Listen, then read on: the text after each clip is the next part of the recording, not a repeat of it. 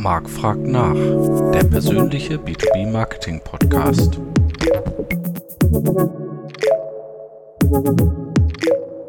Hallo liebe B2B Community, es ist wieder Zeit für Marc fragt nach. Heute mit dem Thema Fachmessen als Content-Plattform und ich freue mich sehr, eine Expertin zum Thema am Start zu haben, nämlich die liebe Elisabeth Biedermann, Leiterin Business Development bei Conteo. Hallo Elisabeth. Hallo Marc, freut mich sehr. Ja, schön, dass du Zeit hast. Äh, ich kenne dich ja schon seitdem du äh, noch oder als du noch Fachjournalistin warst und dann warst du ja auch tatsächlich selbst bei einer Messegesellschaft und ja. bist jetzt bei Conteo. Insofern hast du, kannst du alle äh, Aspekte abdecken, die für uns äh, B2B-Unternehmen interessant sind. Insofern äh, freue ich mich sehr, dass du Zeit gefunden hast und möchte auch direkt reinstarten mit sind Fachmessen, wie wir sie bis heute kannten, ein Auslaufmodell? Also da kann ich äh, mit ruhigstem Gewissen sagen, nein. Also man Uff. sieht es derzeit, man sieht es derzeit an den Besucherzahlen.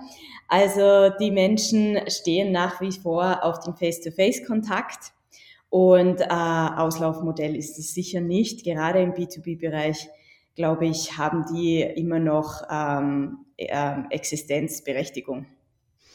Aber das erstaunt mich jetzt. Ich dachte jetzt eigentlich, äh, du grantelst gleich ein bisschen rum, aber ähm, gut, äh, nee, freut mich und sich, ja, sich auch so. Also ganz verschwinden werden sie sicher nicht, aber sie stehen ordentlich unter Veränderungsdruck. Ähm, genau. Das aus meiner Sicht auch nicht nur seit, äh, nicht erst seit der Corona-Pandemie, die da ja oft als Hauptargument dann äh, angeführt wird.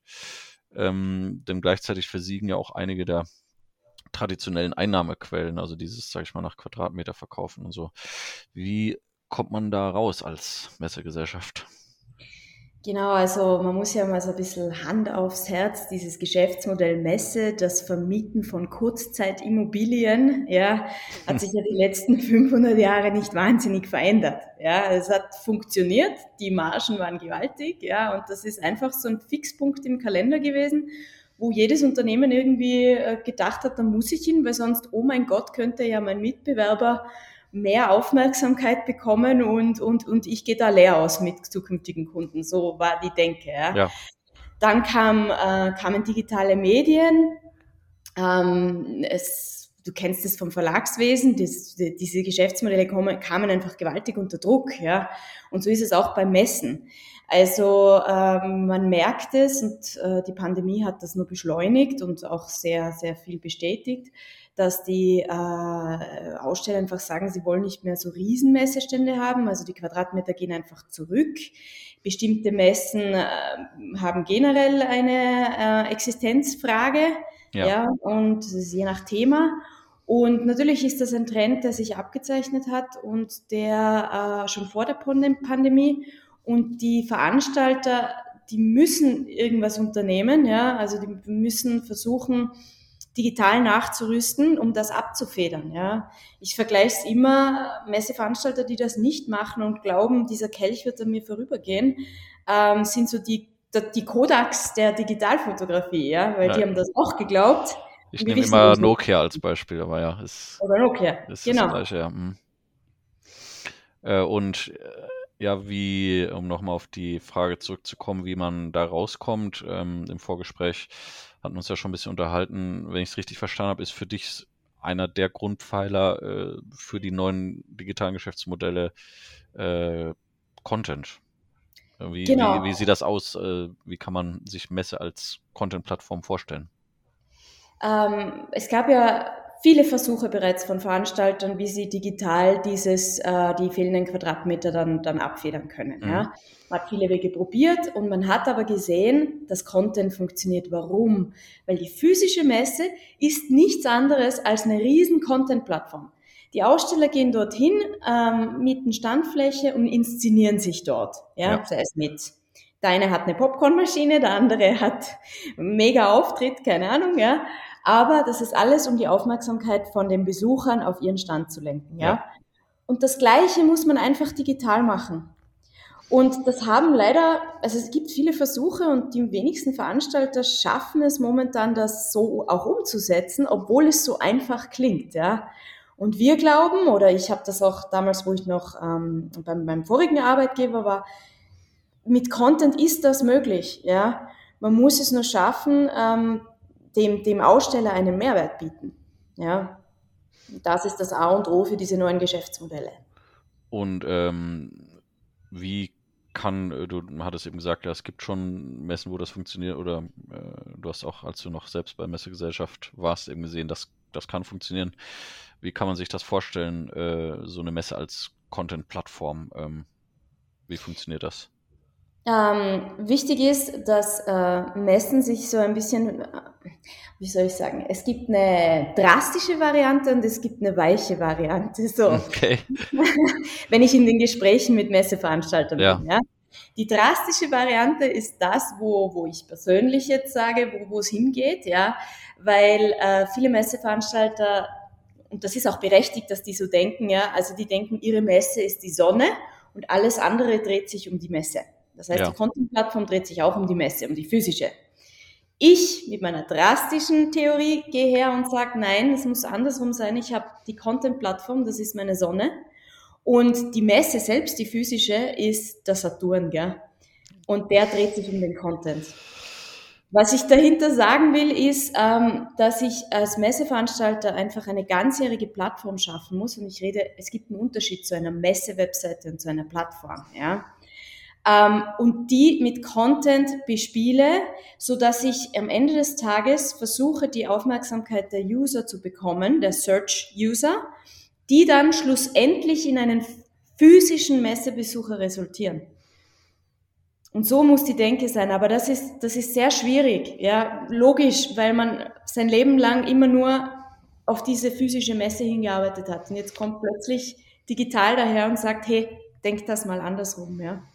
Ja, das ist, das kann ich aber auch verstehen, dass das hart ist, weil, also ich gebe dir recht, dass die radikale Variante die richtige wäre, aber ähm, ich kann auch verstehen, warum das den Messeveranstaltern schwerfällt.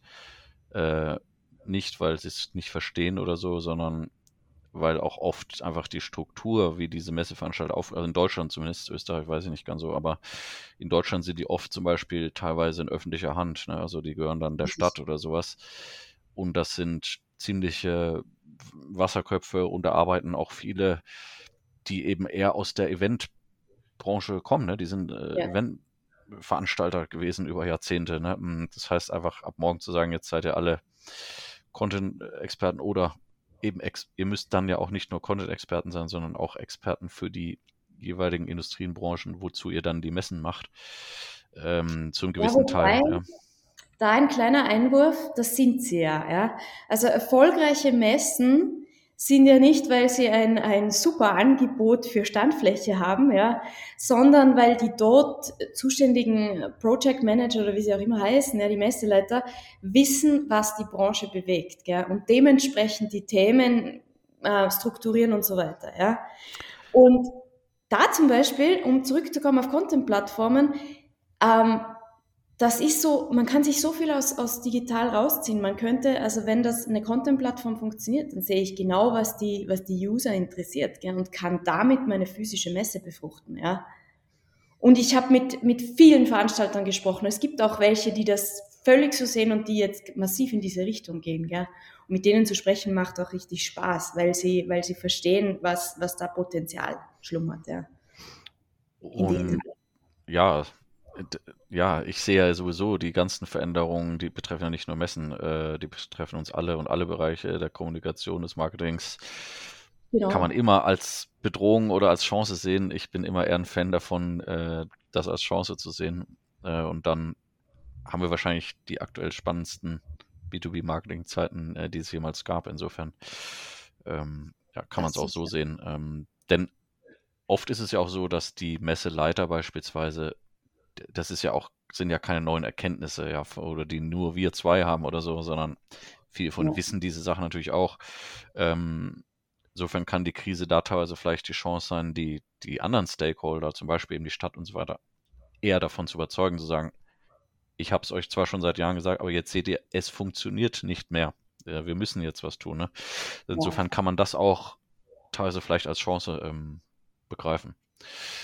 Ähm, nach deinem Verständnis, äh, wenn ich es richtig verstanden habe, müssen die Messen ja sozusagen always on sein. Ne? Du meinst ja eben 365 Tage. Äh, und gerade so dieses Zusammenspiel, wie verbinde ich denn dann die, die Sonne und den Saturn, sage ich mal, also der, mhm. die Online- und Offline-Welt ähm, nahtlos miteinander. Wie, wie kann das gut funktionieren aus deiner Sicht? Also es gibt ja zahlreiche Studien dazu, wie sich das Besucherverhalten die letzten Jahre verändert hat von den mhm. Besuchern einer Messe. Ja. Sie sind kürzer dort, sie ähm, sind viel gezielter dort. Also das früher dieses durch die Messe flanieren, ja, das ist fast nicht mehr, äh, also das machen die nicht mehr. Gell? Und das heißt, ähm, der Besucher wird sich vorab online informieren, wo auch immer. Ja, hier sind zum Beispiel Fachmagazine nach wie vor Thema. Ja. Und dann ähm, geht er auf die physische Messe, weil er genau die Info, was er vorher online abgefragt hat, auf der physischen Messe jetzt die Person, die Firma dazu treffen will. Ja. Und im Nachgang möchte er ja vielleicht auch noch zu seinem Thema bespielt werden. Ja. Mhm. Und das heißt, ähm, diese, diese Informationslust des Besuchers oder des Users, ja, bin ich ja als Messe gut darin beraten, äh, meinen, also umgekehrt, der Aussteller will ja die Besucher vorab schon erreichen mit seinen Infos. Ja, das heißt, er geht, er geht, in Fachmagazine, er geht äh, Social Media, er macht eigene Kampagnen, ja.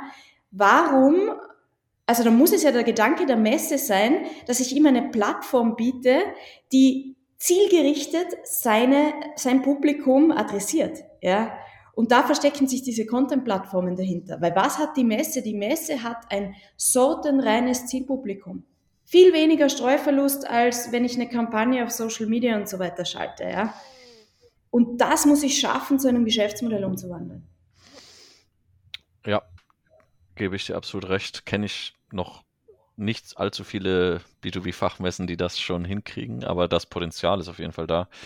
Aber man sieht halt immer noch teilweise auch Webseiten, also Messe-Webseiten, die, wo sage ich mal, die einzige Content-Plattform, die sie den Unternehmen bieten, das Unternehmensregister, also das Ausstellungsregister ist und vielleicht noch eine News-Sektion, wo die Pressemitteilungen automatisch veröffentlicht werden oder sowas. Ne?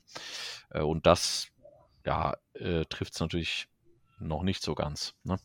Ja, nee, also da ist auch ein, ein großer, großer Denkfehler bei vielen, ja, wenn sie, selbst wenn sie Content äh, sagen, okay, wir, wir, wir wollen das umsetzen, jetzt als Messeveranstalter, dann ähm, gibt oft einen redaktionellen Ansatz, ja, also so quasi, ich, ich hatte den selber, ja, also ich habe auch Fachjournalisten abgeworben und hätte die für äh, Content-Plattform schreiben lassen.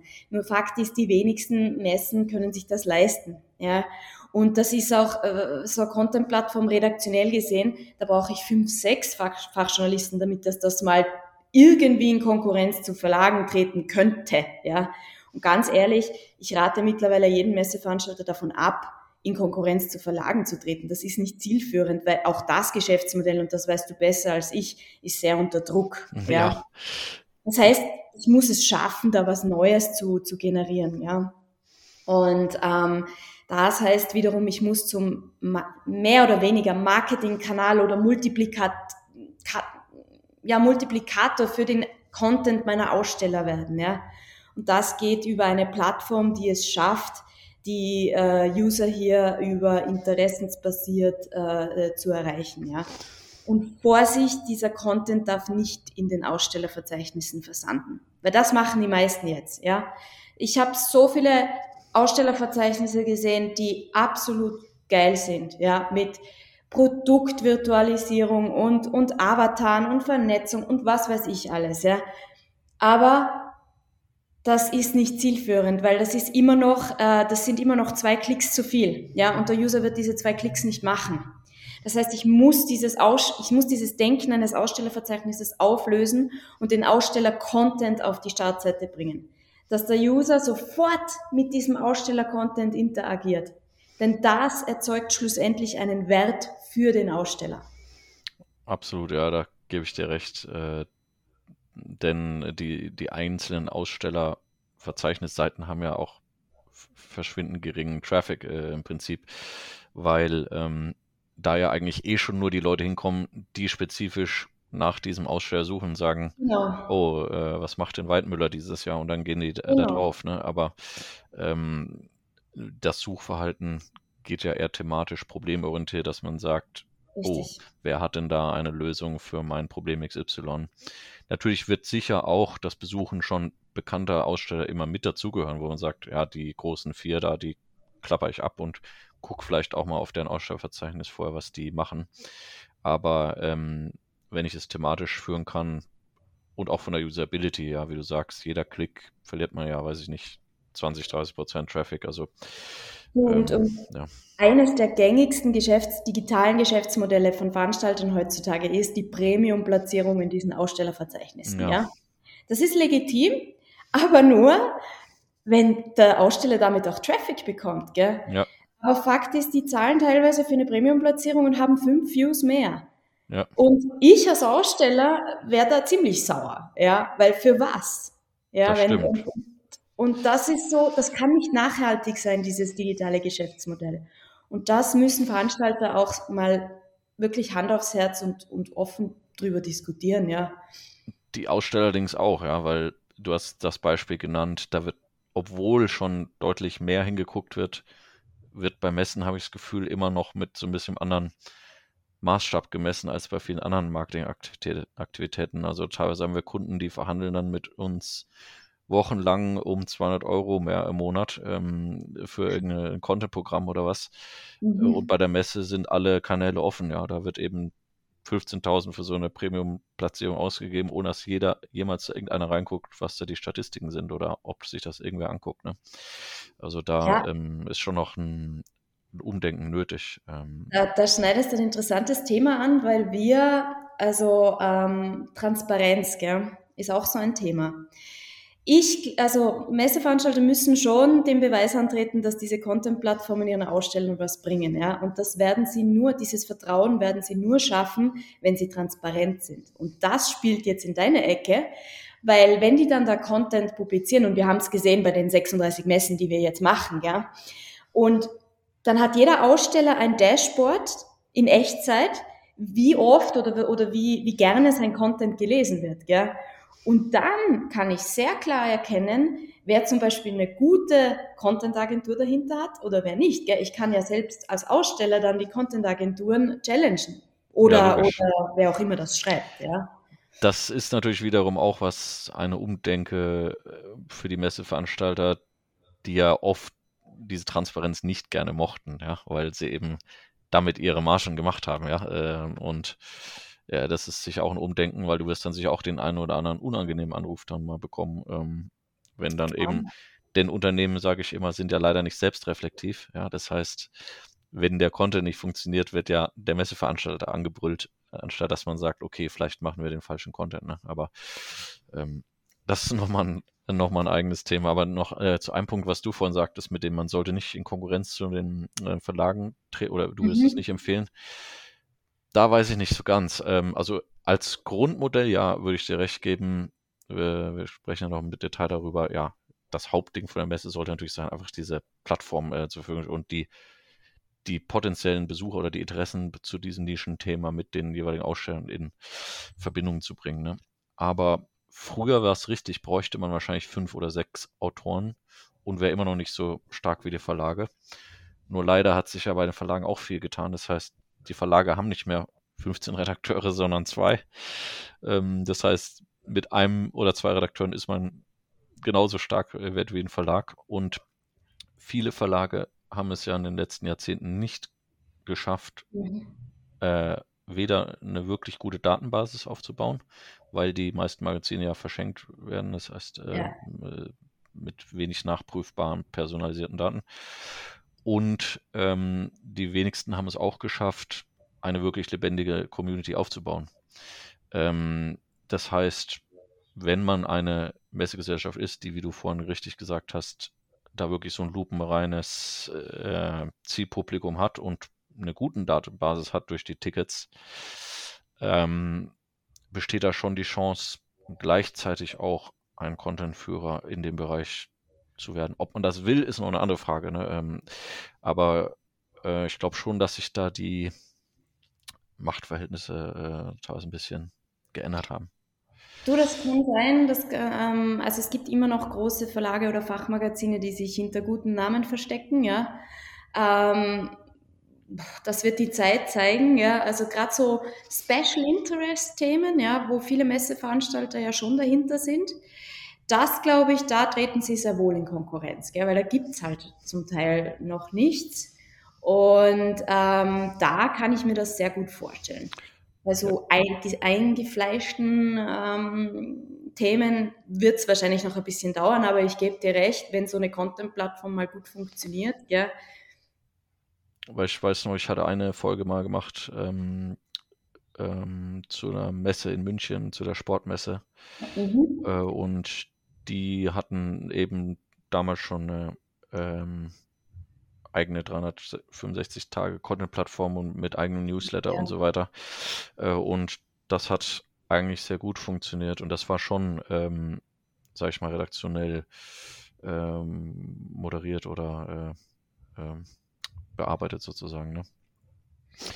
Aber ja, ähm, du hattest auch schon angesprochen, die Aussteller sind natürlich auch mit dabei, dass sie dann auch guten Content liefern müssen. Ähm, was bedeutet denn dieser Wandel hin zu Content-Plattformen für die ausstellenden Unternehmen? Also wie können die denn davon profitieren, wenn jetzt eine Messe wirklich diesen Weg geht? Also dann ist die Messe ein zusätzlicher Marketingkanal für die, gell? Und zwar mit einem Zielpublikum ohne großen Streuverlust. In einem Satz zusammengefasst, ja. Ähm, das heißt, äh, je besser ich Content, also je besser ich meinen Content dort inszeniere, umso eher kriege ich die Aufmerksamkeit von, den, von diesem Zielpublikum. Mhm. Und wichtig ist aber, dass das Ganze einen, einen Wert für den Aussteller generiert. Und da sind wir wieder bei der Transparenz, ja. Also die, die Messeplattform, also diese muss dann schon genau ausweisen, wie viele Views, wie viele externe Links, wie viele Leads und, und das tagesaktuell. Ja. Und das heißt ja eigentlich auch, dass Unternehmen vielleicht dann auch, äh, sage ich mal, in besseren Content investieren müssten, ähm, als, sage ich mal, einfach nur zu sagen, okay, wir zeigen halt äh, die gleichen Schalter, die wir da schon mal zeigen, oder hier ist noch der neue Schalter TX98, ähm, sondern wirklich zu überlegen, was die Zielgruppen, wenn das wirklich 365 Tage geht, ja. geht das ja auch mehr weg von diesem reinen News-Faktor, wo man sagt, was zeige ich denn auf der Messe? Also klar, um die Messe rum musst du das dann immer noch ankündigen, aber wenn du da 365 Tage aktiv bist, musst du natürlich ganz anders denken, eher in Interessen und äh, Painpoints deiner ja. Kunden musst, brauchst natürlich viel mehr Content auch. Und wie du es vorhin auch sagtest, bei dem Suchverhalten muss man dann, glaube ich, viel mehr den Messeauftritt vor- und nachbereiten. Ähm, und auch denen, die zum Beispiel äh, nicht mehr kommen, also große Messen wie Hannover zum Beispiel, sehen wir ja, dass sehr viele internationale Besucher nicht mehr kommen, äh, wegen Flugshaming, Preisen, äh, internationalen Verwerfungen und weil es auch jetzt immer mehr regionale Messen gibt. Das heißt, die müssen gar nicht mehr kommen und so. Mhm. Das heißt, wie kann ich auch den Leuten, die nicht kommen, das ganze Jahr äh, den Content zur Verfügung stellen? So, ich glaube, da sind dann schon andere Ansätze auch nötig, oder? Da habe ich eine Gegenfrage. Ähm, findest du nicht, dass die Unternehmen in die letzten Jahre da massiv aufgeholt haben? Ja, absolut. Also äh, es gibt, glaube ich, kaum größere Industrieunternehmen, die jetzt wirklich eine Marketingabteilung haben und so, die noch nicht im Content Marketing aktiv sind. Ähm, das heißt, genau. von der genau. Menge und dem Grundverständnis auf jeden Fall.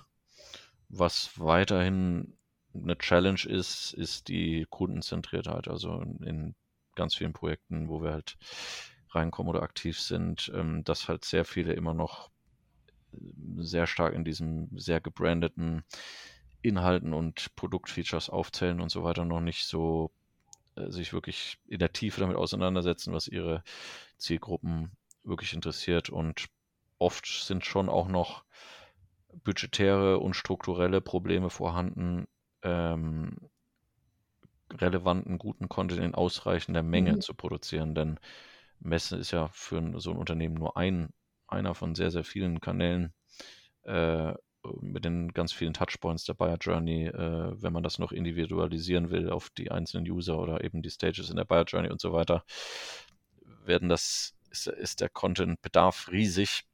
Und da sind die meisten Industrieunternehmen wiederum noch sehr weit davon entfernt. Ne? Ich habe immer bei meinen Gesprächen mit den, äh, man muss das ja Messeveranstaltern auch mal vor Augen führen, ja, und da habe ich immer so eine schöne Zahl von einer Studie vom Content Marketing Institut, das gemeinsam mit dem Marktforschungsinstitut gearbeitet hat. Und die haben herausgefunden, dass 9,4 Milliarden Euro jährlich, und das war 2021, für äh, Content Marketing ausgegeben werden in Deutschland. Ja. Und das steigt jedes Jahr. Auf jeden also, Fall, ja. Also das ist wirklich ein Budgettop, wo ich auch immer sage, liebe Messeveranstalter, ihr seid blöd, wenn ihr diesen Sprung nicht schafft, ja. Weil dort liegen eure Honigtöpfe der Zukunft, ja. Und äh, nicht in, in, in Quadratmeterpreisen, ja. Das auf jeden Fall. Also die, die Trends sind auf, auf jeden Fall gegenläufig. Ne? Also die, die, die, das Budget für den reinen Stand ähm, wird tendenziell, glaube ich, auf Dauer eher zurückgehen ähm, und das äh, Budget für Content drumherum sicher eher, eher hochgehen, ja, auf jeden Fall. Ähm, bei einer Messeseite als Content-Plattform können ja die Besucher die Inhalte interessensbasiert entdecken, hat du vorhin ja schon äh, mhm. äh, erwähnt, statt eben in den starren Ausstellerverzeichnissen. Äh, was sind so Ergebnisse, die ihr äh, da sehen könnt? Also wenn du die, ähm, wir haben es jetzt bei einer Schweizer Messe, eher eine B2B-Messe, äh, ziemlich gut, also die, die haben so das äh, Nonplusultra mit uns umgesetzt. Das ist die Swiss Plastics in, in Expo, die findet auch jetzt gerade statt in Luzern. Und die machen die Startseite, also wenn du darauf klickst, dann musst du mal Interessen angeben und dann, dann ist die Startseite für jeden User individualisiert. Ja? ja. Und natürlich, wir halten die Plattform relativ offen. Das ist auch ein Tipp, den ich vielen gebe, weil viele machen so exklusive Clubs aus ihren Plattformen. Ah, ah, der digitale User mag sowas gar nicht. Gell? Und ähm, das ist extrem schwierig dann, dass du dort eine Community aufbaust. Das heißt, ja. halte deine Plattform möglichst offen.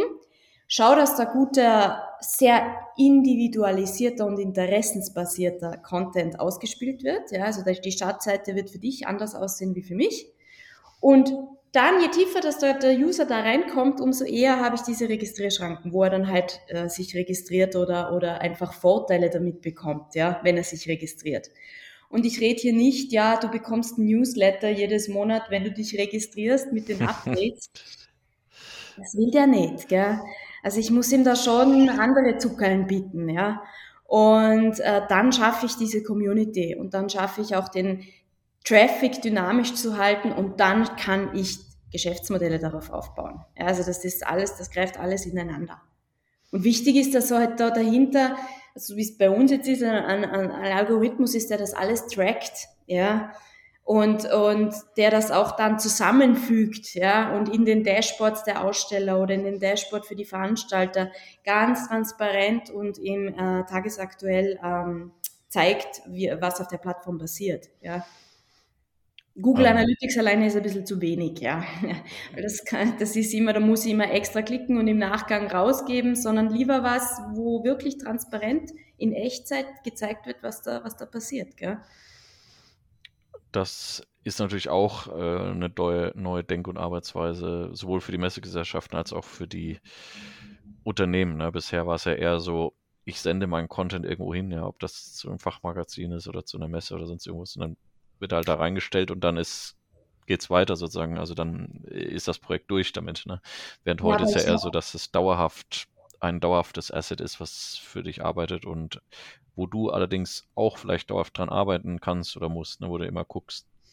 Äh, nur weil das Thema vielleicht zum Beispiel letztes Jahr alle interessiert hat, kann es sein, dass dieses Jahr eben äh, nicht mehr interessiert. Das heißt, man kann auch nicht einfach ähm, immer dasselbe machen oder so, sondern man muss eben sich damit auseinandersetzen, was, was die User wollen und ähm, darauf eingehen. Ne? Du, ich, du, du weißt ja, ich komme aus dem Verlagsgeschäft und wir haben damals auch digital aufgebaut, eh eine Content-Plattform, ja. Und ich weiß noch, dass da, damals auch das Geschäftsmodell nicht, ja, bau, kauf hier einen Business-Link oder, oder sei mit deiner Geschichte drin, ja, im Newsletter. Und der Newsletter geht an was weiß ich, 20.000 Empfängern, von denen wahrscheinlich 10.000 Bounce Rate sind, ja. Aber ich werbe damit und, und ich hatte dann, also das war vor zehn Jahren, ja, und dann hatte ich schon, also, äh, Entschuldigung, wir sind zu viel, so alt bin ich noch nicht, vor fünf Jahren. Und so lange bin ich auch nicht, ja, Themen können stimmen, ja. Aber. Nee, aber dann, dann, muss ich sagen, dann sind die Marketingleiter von, den, von unseren Kunden damals hergekommen und gesagt, ja, ich will genau wissen, wie viele Leute da draufklicken, gell, weil nur weil ihr 10.000 Newsletter-Empfänger habt, heißt das noch gar nichts, gell. Und das meine ich mit, dieses Geschäftsmodell kommt auch unter Druck. Gell? Und der einzige Ausweg da, und das ist auch bei Messeveranstaltern so, ist Transparenz. Und ja, ich laufe Gefahr, dass da manche unglücklich sind, aber ja, ich reiche die Hand und sage, hey, ähm, äh, schau mal, ich, ich bin transparent, ja, du kannst mir vertrauen, ich verkaufe dir da keinen Scheiß, ja. Aber ich glaube, die für Aussteller ist es natürlich auch eine riesen Umdenke, weil gerade weil in Deutschland äh, oder im Dachraum die Messen noch so ein Riesenthema sind, weil es eben so viele große Messen gibt und ähm, das Marketing noch recht sehr vertriebs- und Messen gesteuert ist und auch mhm. das Marketingbudget, das haben auch die letzten jüngsten Zahlen wieder gezeigt, ähm, musste ja ganz anders arbeiten. Bisher war es eben so, ja, okay, alles wird auf den Produktlaunch auf der SPS äh, oder auf der Hannover Messe oder was was ich ähm, vorbereitet, alle Aktivitäten und die, die ganzen Produktseiten und Broschüren und was alles ähm, erstellt wird, wird da drum herum gestrickt, äh, um, um, diese News herum auch. Ähm, was, was bedeutet das dann auch für Aussteller, ähm, wenn man jetzt dieses Saturn-Sonne-Modell äh, umdreht? Was, was bedeutet dann Messeauftritt eigentlich? Also ich glaube, das ist dann zu sehen wie das Socializing-Event des Jahres. Gell? Also je besser ich vorher meine Content-Strategie mache, umso eher schaffe ich es, die Leute auf meinen Stand zu bringen. Also ich, ich, ich quasi, ich lege die, oder nehmen, nehmen wir Synonym mit Fischen, ja. Ich werfe die Köder aus und das ist das Content Marketing auf verschiedenste Plattformen, Kanäle und wenn ich es dann schaffe, dass ich die, die Angel wieder rein, dass die anbeißen und dann auf meinen Stand kommen, dann habe ich gewonnen, ja. Kannst nur hoffen, dass kein alter Schuh dranhängt, ne? Aber. Ja. ähm, und wir hatten ja eingangs auch schon gesagt, dass auch die Unternehmen, sage ich mal, ihre Messebudgets immer mehr überprüfen und ähm, ja, teilweise weniger Messeauftritte machen oder kleine und so. Ähm, jetzt sagen wir aber gleichzeitig, okay, im Idealfall würden sie auch noch 365 Tage Content produzieren. Wie schafft man es da, sag ich mal, die richtigen Entscheidungen zu treffen, sein Marketingbudget effektiv einzusetzen? Ähm, kann man da vielleicht diese Transparenz der Daten dann auch nutzen für sich, dass man sagt, guck mal, aus, hier kann ich zeigen, was funktioniert, was nicht? Aus Ausstellersicht jetzt, oder? Ja, aus Ausstellersicht. Ja. Also, mm, ich habe digital immer bevorzugt, ja, weil ich einfach sofort sehe, was Sache ist. Ja, ich sehe, wer das liest, ich sehe, wie viel Klicks und so weiter. Das ist alles, das generiert immer einen, einen Wert für mich. Und das war immer so, wenn ich, wenn ich Anzeigen geschalten habe in Printmagazinen und so weiter, ich habe kein Feedback drauf, gell? Oder das ist das Gleiche, wenn ich einen Stand mache und, und es gibt viele Aussteller, die dann jammern, ja, ich muss dort sein, ich muss präsent sein, aber richtig Geschäft gemacht auf der Messe habe ich nicht. Nicht bei allen Messen, aber, aber bei vielen, ja, ist das der Fall. Gut, und dann fragen sie sich, ja, warum soll ich da jetzt mich da noch so inszenieren, ja? Ähm, weil sie halt und, und ich finde einfach, ähm, mit digital habe ich einfach was in der Hand, das ich dann auch meinem Chef zeigen kann. Gell? Und, und ich kann ihm zeigen, du pass auf, schau mal, wir, wir haben Kunden, die stauben über diese Plattformen 200 Leads ab. Ja, also das sind, das sind Beispiele, die sind real von Messen. Ja, und bitte, das ist eine Messe, die findet alle drei Jahre statt. Und die Kunden, die dort Content hochladen, kriegen 200 Leads, Leads im Jahr. Ich meine, das ist ja das Nonplusultra, nicht? Das will ich ja. Und deswegen glaube ich einfach, ähm, dass diese, dass diese Transparenz, die ich schon oft angesprochen habe, dass das das sein wird, was äh, Messeveranstaltern und auch Ausstellern ähm, hilft, ihre Budgets richtig zu platzieren. Ja, oder heute auf diese Budgets äh, zugreifen zu können aus Sicht von Messeveranstaltern. Und ich glaube, dass deswegen äh, auf den Messen, wo ich letztes Jahr unterwegs war, konnte man schon feststellen, dass natürlich die Besucherzahlen geringer, teilweise auch deutlich mhm. geringer waren als vor Pandemie. Aber ähm, teilweise das Feedback der Aussteller war, dass das gar nicht unbedingt schlecht war. Und ähm, ich glaube, das muss halt auch so ein Umdenken sein, wenn wir von diesem Quadratmeter-Gedanken wegkommen, dass man die Messen vielleicht teilweise wirklich wieder deutlich kleiner macht äh, vom, vom physischen Umfang her ähm, und eben auch die ganzen, ich nenne die immer die Beutelsammler und so weiter weglässt. Ähm, denn ja. ich glaube, je, je mehr sich die Fachmessen dann auf die Kernzielgruppe konzentrieren und wirklich auch nachweisen können, dass die Besucher zu, klar, ein paar hat man immer, aber ich sag mal, zu 95 Prozent dieser, diesen Zielpersonas entsprechen, dann wird natürlich irgendwie ein äh, Schuh draus, ne? Das, äh, äh weil dann jetzt, weil jetzt könnten sagen, ja, okay, 200 Leads, das ist ja gar nicht so viel, kann ich selber auch gerne, ja. Aber ähm, wenn man hier wirklich eine sehr, äh, sehr gut gepflegte Daten hat, weil man sie auch aktuell dauernd mit Content bespielt und so weiter, ähm, und sie wirklich aus der absoluten Kernzielgruppe kommen, dann sind die natürlich eigentlich schon viel weiter qualifiziert, als wenn du sie jetzt, sag ich mal, über eine Standard-LinkedIn-Kampagne oder sonst so ähm, mhm. 200 Leads generierst. Ne? So, das ist dann schon, ähm, denn da gebe ich dir recht, haben Messen eigentlich einen Vorteil, glaube ich, dass sie eben über Jahrzehnte diese Communities äh, und diese Daten aufgebaut haben.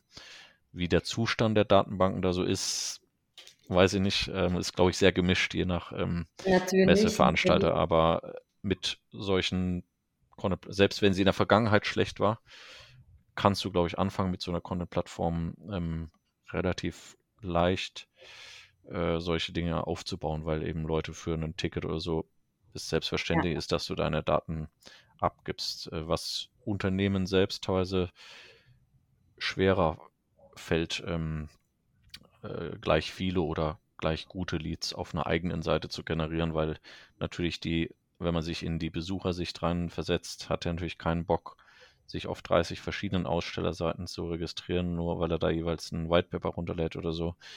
Ähm, äh, er freut sich natürlich oder sie, wenn es irgendwo einen Ort gibt, wo er alle Mark Marktinformationen äh, finden kann, äh, ohne dass er sich eben zehnmal registrieren muss. Ne? Und das, was du jetzt beschreibst, ist die physische Messe. Ja. ja. Wenn ich mich für genau. Automatisierung interessiere, dann gehe ich auf die SBS. Ja. ja. Das heißt, eigentlich wäre es ja sinnvoll, wenn die SBS auch eine Content-Plattform hätte, ja, weil natürlich alle, okay, wo sonst nicht? Also. Absolut, ja, aber ich glaube, das ist so dieser Punkt, dieses Zusammenbringen und dieser Marktplatz sein, auch in der digitalen Welt. Ähm, das, das ist, glaube ich, so die, die Chance der Messen, denn wir haben ja auch gesehen, jetzt in der Pandemie haben viele Unternehmen eigene digitale Formate gebracht und so, oder auch die Messen haben versucht, digitale Formate. So. Da muss man sagen, Messen sind einfach physisch besser, ja. Ähm, ja Fachmassen. digitale Messen nicht, das war ja. so ein Fehl. Ja, Konferenzen, so ist anders, die können digital auch gut funktionieren, aber so Messen äh, habe ich zumindest äh, noch keinen Gegenbeweis gesehen, sind physisch einfach besser. Na, das war ein, also persönliche Meinung, aber wir haben das damals auch versucht, ja, das ist totaler Griff ins Klo. Ja. Weil das, wie du richtig sagst, die sind physisch gut, gell, aber so digitale Messen mit äh, digitalen Hallen, mit Ständen ja. und wo du dich durchklicken kannst. Das will kein Mensch. Ey, von der User Experience oder ein totaler Fail, gell. Ja. Ich kann nicht die Realität eins zu eins digitalisieren. Und der digitale User tickt auch ganz anders als der physische Messebesucher. Ja. Total. Das, das glaube ich auch. Und ähm, dann sind ja viele Unternehmen auch dazu übergegangen, haben eigene digitale Events geschaffen, die auch teilweise ja. super professionell und auch gut durchgeführt sind und teilweise auch gute äh, Besucherzahlen oder Teilnehmerzahlen hatten. Aber ich versuche denen dann auch immer zu sagen, dass das, das kann man auch zusätzlich machen, aber das kann die, das, was eine Messe oder im Idealfall auch ein Verlag können, trotzdem nicht herstellen, weil du aus User-Sicht eben diese andere Perspektive hast. Du willst nicht nur von dem einen Unternehmen hören, sondern genau. du willst ja quasi auch mit den Wettbewerbern vergleichen. Äh, und das kann ein Unternehmen alleine eben eigentlich äh, so gut wie nicht darstellen. Ne? Richtig. Ähm, würdest du mir zustimmen, wenn ich sage, dass das Community Building so ein bisschen der heilige Gral äh, der Fachmessen ist? Bislang gelingt das ja, zumindest jetzt von außen gesehen, nur recht wenigen. Äh, wie kann das deiner Meinung nach gelingen, dass man wirklich eine aktive Community hat über 365 Tage, die sich auch ohne Zutun der Veranstalter irgendwie untereinander dann austauscht und da was los ist. Also ja, da sprichst du einen guten Punkt an. Also da stimme ich dir zu. Äh, dieses, dieser Community-Gedanke ähm, ist der heilige Gral. Und genau deswegen ist er extrem schwierig zu digitalisieren. Ja. ja. Also ich kenne aus noch aus meiner Zeit vorher eine Plattform, die das relativ gut geschafft hat, gell, und das ist diese Industry Arena.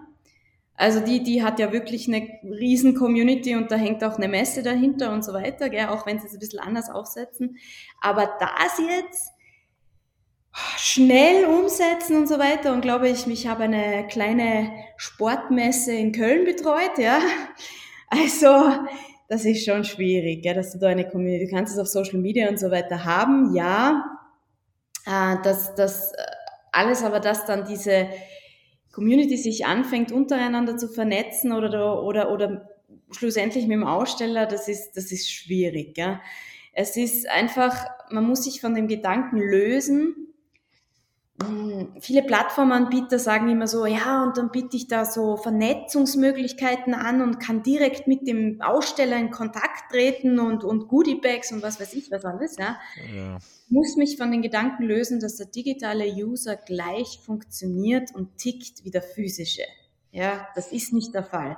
Der will sich zum Teil gar nicht vernetzen. Ja, der will einfach nur schmökern, rüber scrollen, bisschen Info holen und vielleicht, wenn es ihn wirklich interessiert, klickt er auf äh, Termin ausmachen oder kontaktieren. Ja, aber davon auszugehen, dass der das garantiert macht, weil weil sich der Aussteller da möglichst cool darstellt, nein. Ja, das wird nicht funktionieren.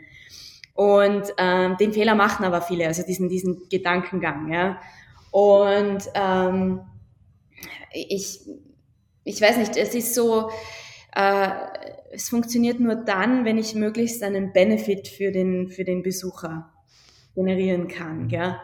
Und das ähm, ist halt die Frage, ob man, wie, und ob man das schafft. Ja,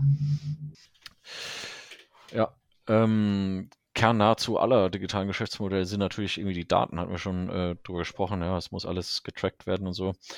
Ähm, wie kommen denn Messe und Aussteller ähm, DSVGO-konform an diese Daten und was fangen sie dann auch damit an? Ne? Weil die, nur die zu sammeln, äh, bringt dann auch noch nicht unbedingt weiter. Ne? Das heißt, wie kann man dann, wenn man diese Daten gesammelt hat, auch Geschäftsmodell dann drauf aufbauen?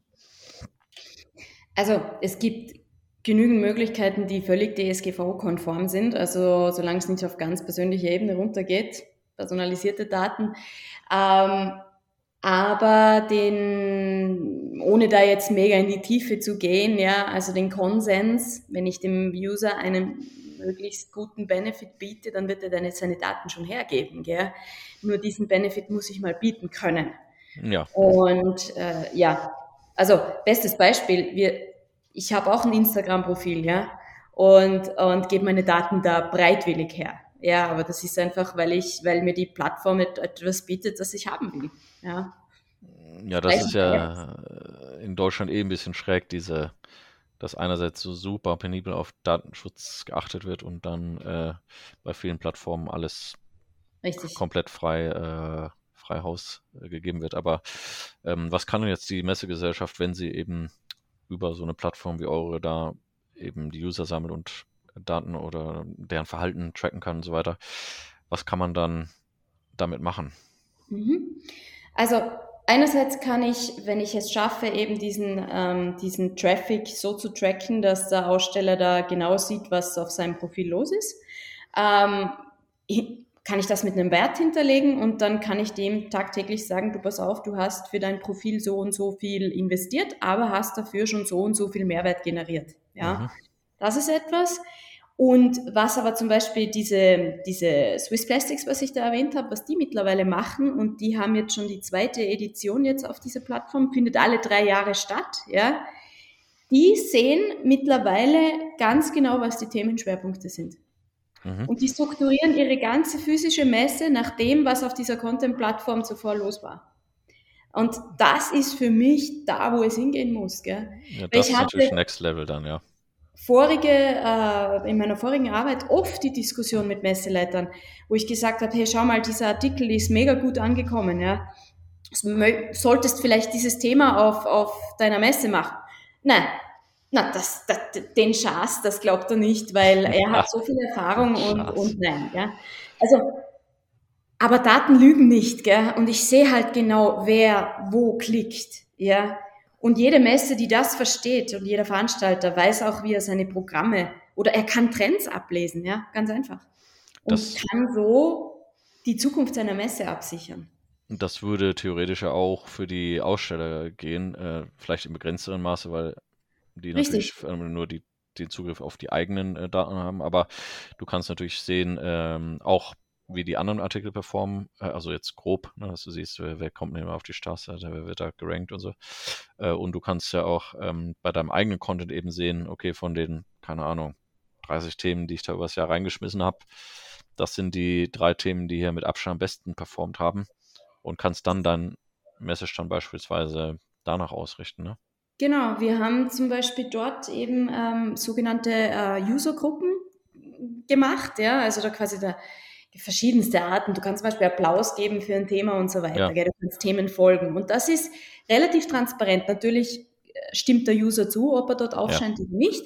Aber die Aussteller sehen zum Beispiel, okay, äh, was ist da bei der Swiss Plastics, äh, dem Thema additive Fertigung von, von speziellen Bauteilen für Maschine XY ja. folgen äh, 1600 User. Ja. Okay, aber dann weiß ich, hey, ich mache genau dort Produkte, gell? Also bitte, dann, dann, dann schaue ich, dass ich die genau, das meine ich mit Zielgruppe, ja. Noch sortenreiner geht's ja nicht, ja. das ist halt dann schon cool, ja, wenn, wenn, du, wenn du so transparent bist, dass, dass du da einen, einen deutlichen Mehrwert für beide Seiten, Besucher wie Aussteller generieren kannst, ja. Und ähm, abschließend und nach all dem, was wir besprochen haben, was, was ihr so macht, was du so auf den Messen siehst, was denkst du, wie sieht so das Messemodell der Zukunft aus oder was sind so die, die Top-Trends, die du so siehst für dieses oder die nächsten Jahre?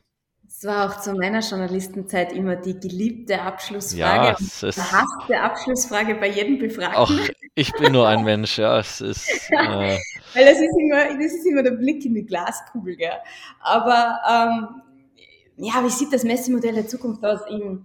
Ich glaube, äh, jede Messe, die heute ihr bisheriges Geschäftsmodell nicht challenged, ja, wird es künftig schwer haben.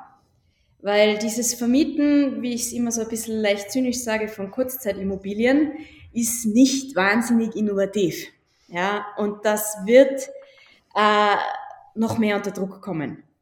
Und Messen sollten jetzt diesen, diesen Schwung, den ihnen die Pandemie gegeben hat, so schlimm sie war, ja, aber es ist auch eine Chance, äh, zu, zu erkennen, wie sie digital nachrüsten, damit, dass sie genau das dann abfedern können, ja, dass sie nicht mehr so abhängig sind von einem Geschäftsmodell.